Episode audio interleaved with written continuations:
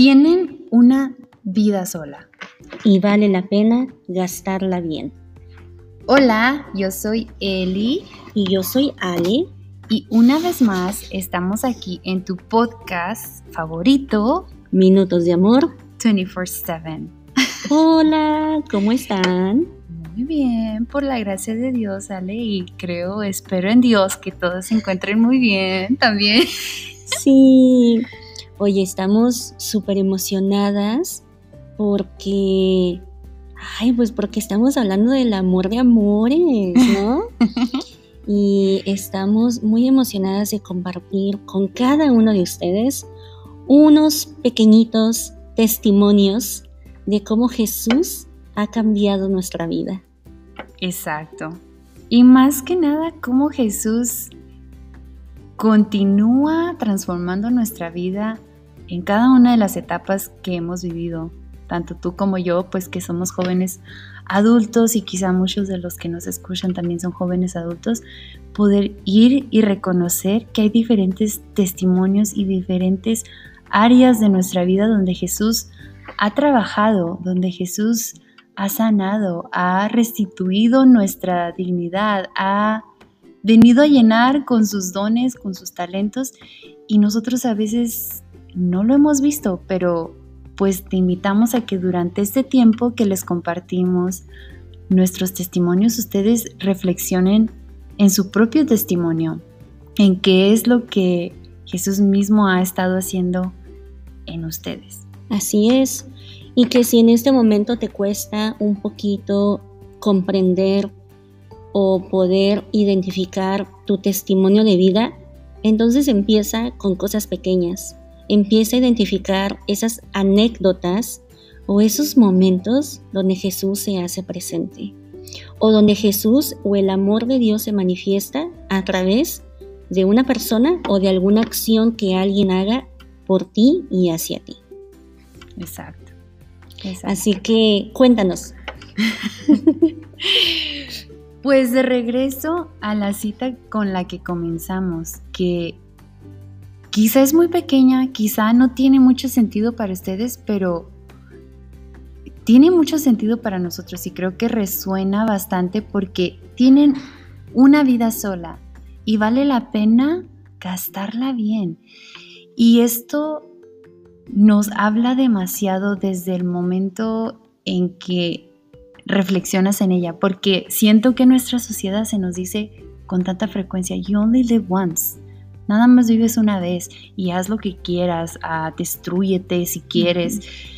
Pero Jesús, podríamos decirlo así, que se basa de esta frase quizá, pero a través de una beata, de Beata Kiara. Y ella viene y nos recuerda, oigan, sí, tienen solo una vida y es muy corta, pero vívanla bien.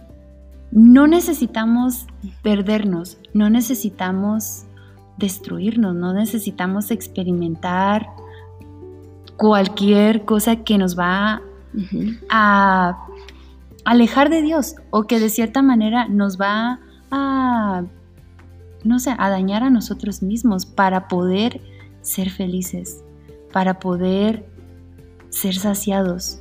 Y cuéntame, Ale. ¿Cuál es una experiencia que tú digas o un testimonio que se te viene a la mente de esto? Mira, creo que me gustaría empezar con unas personas. Creo que en nuestro testimonio de vida siempre el Señor pone a alguien o a algunas personas que te van impactando, que van siendo testimonio para uno y que realmente te inspiran a buscar a Jesús también. Y te puedo decir que cuando yo estaba en mi clase de confirmación, mis catequistas, porque era una pareja, pues su manera de hablar, su ejemplo, su dulzura y su claridad me hicieron enamorarme más. Uh-huh. Y era tan diferente como ellos enseñaban que su testimonio me impulsaron a querer saber más de Dios. Y yo sé que hay más personas, obviamente hay muchas personas a cuales puedo mencionar, pero el día de hoy me quiero enfocar en ellos, en mis catequistas, que estuvieron ahí para mí y para cada uno de mis compañeros y que hicieron algo diferente. No solo nos enseñaron el contenido de las clases, pero realmente nos evangelizaron y me evangelizaron a mí. Y creo que eso es importante reconocer cuando estás en el camino de conversión o de crecimiento hacia lo que es esa relación con Jesús. Y yo creo que es importante resaltarlo y yo los animo a que piensen en su juventud y piensa quién o quiénes te impactaron de esa manera.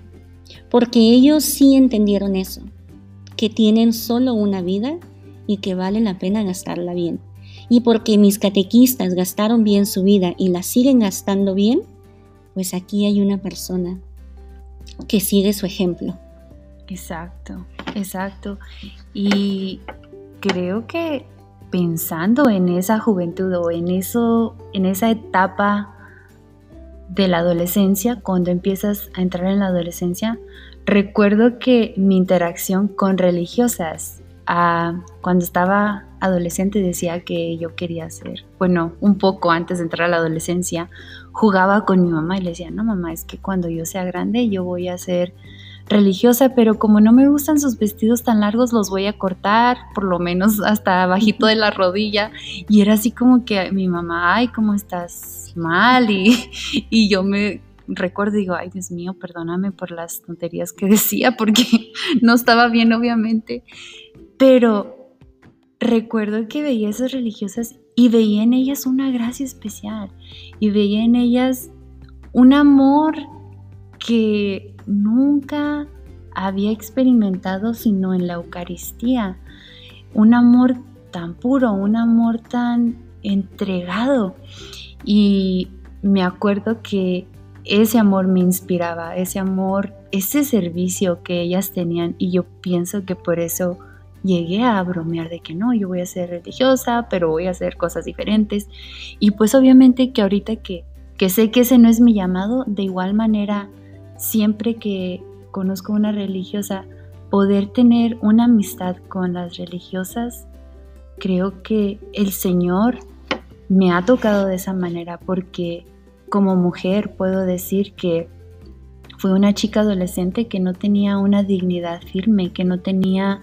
una autoestima estable, porque crecí rodeada de comentarios que decían, oye, es que tú eres muy alta, aléjate de mí, no te pares junto a mí, me haces ver más chaparra, oye, es que no me gusta cómo te comportas, y con estas inseguridades de que, no, pues es que no puedo, no encajo en este ambiente en el que me estoy desarrollando, y empecé a aislarme y empecé a como alejarme de estas personas, pero a la vez decía, pero es que ¿por qué no? O sea, deseo ser más chaparra, deseo en realidad cortarme las piernas. Recuerdo que llegué un día a casa con mi mamá y le dije, mamá, me quiero cortar las piernas porque soy la más alta de toda la clase, o sea, ni siquiera había chicos más altos que yo era la más alta de la clase, literal. Me ponían en la fila porque en México nos formaban, y eran todas las chicas, todos los chicos y al último Elisa, y yo me quedaba así como que no manchen, y yo así como que mamá, desde ya, me tengo que cortar las piernas para poder ser más chaparra. Y mi mamá me dijo algo que hasta este día no lo he olvidado, así como que sí, pero ¿sabes por qué eres tan alta? Porque tú fuiste creada con gran amor, y ese amor del que las religiosas me hablaban era del amor de Jesús, era del amor de Dios mismo, y sí, y todos fuimos hechos con ese gran amor, y el hecho de que Dios te regrese tu autoestima, te regrese tu dignidad, es algo que yo experimenté en mi adolescencia y pude aceptarme así como soy, alta. Pues me da gusto que te hayas aceptado, creo que eso es muy importante, que nos aceptemos tal y como somos, todos tenemos algo de lo que tal vez no nos agrade o no nos guste, pero no podemos seguir con esa mentalidad. Nos tenemos que amar así como somos. Obviamente vamos a cuidarnos, vamos a cuidar de nuestro cuerpo porque es un templo, ¿no? Pero vamos a aceptarnos, vamos a amarnos. ¿Por qué? Porque Dios nos ama, porque nos ama así como somos. Uh-huh. Y nos está esperando con los brazos abiertos para recordarnos que somos luz para Él, que somos sus ojos. Uh-huh. La niña de sus ojos. Sí, la niña de sus ojos. Y que así como somos, así nos ama. Exacto.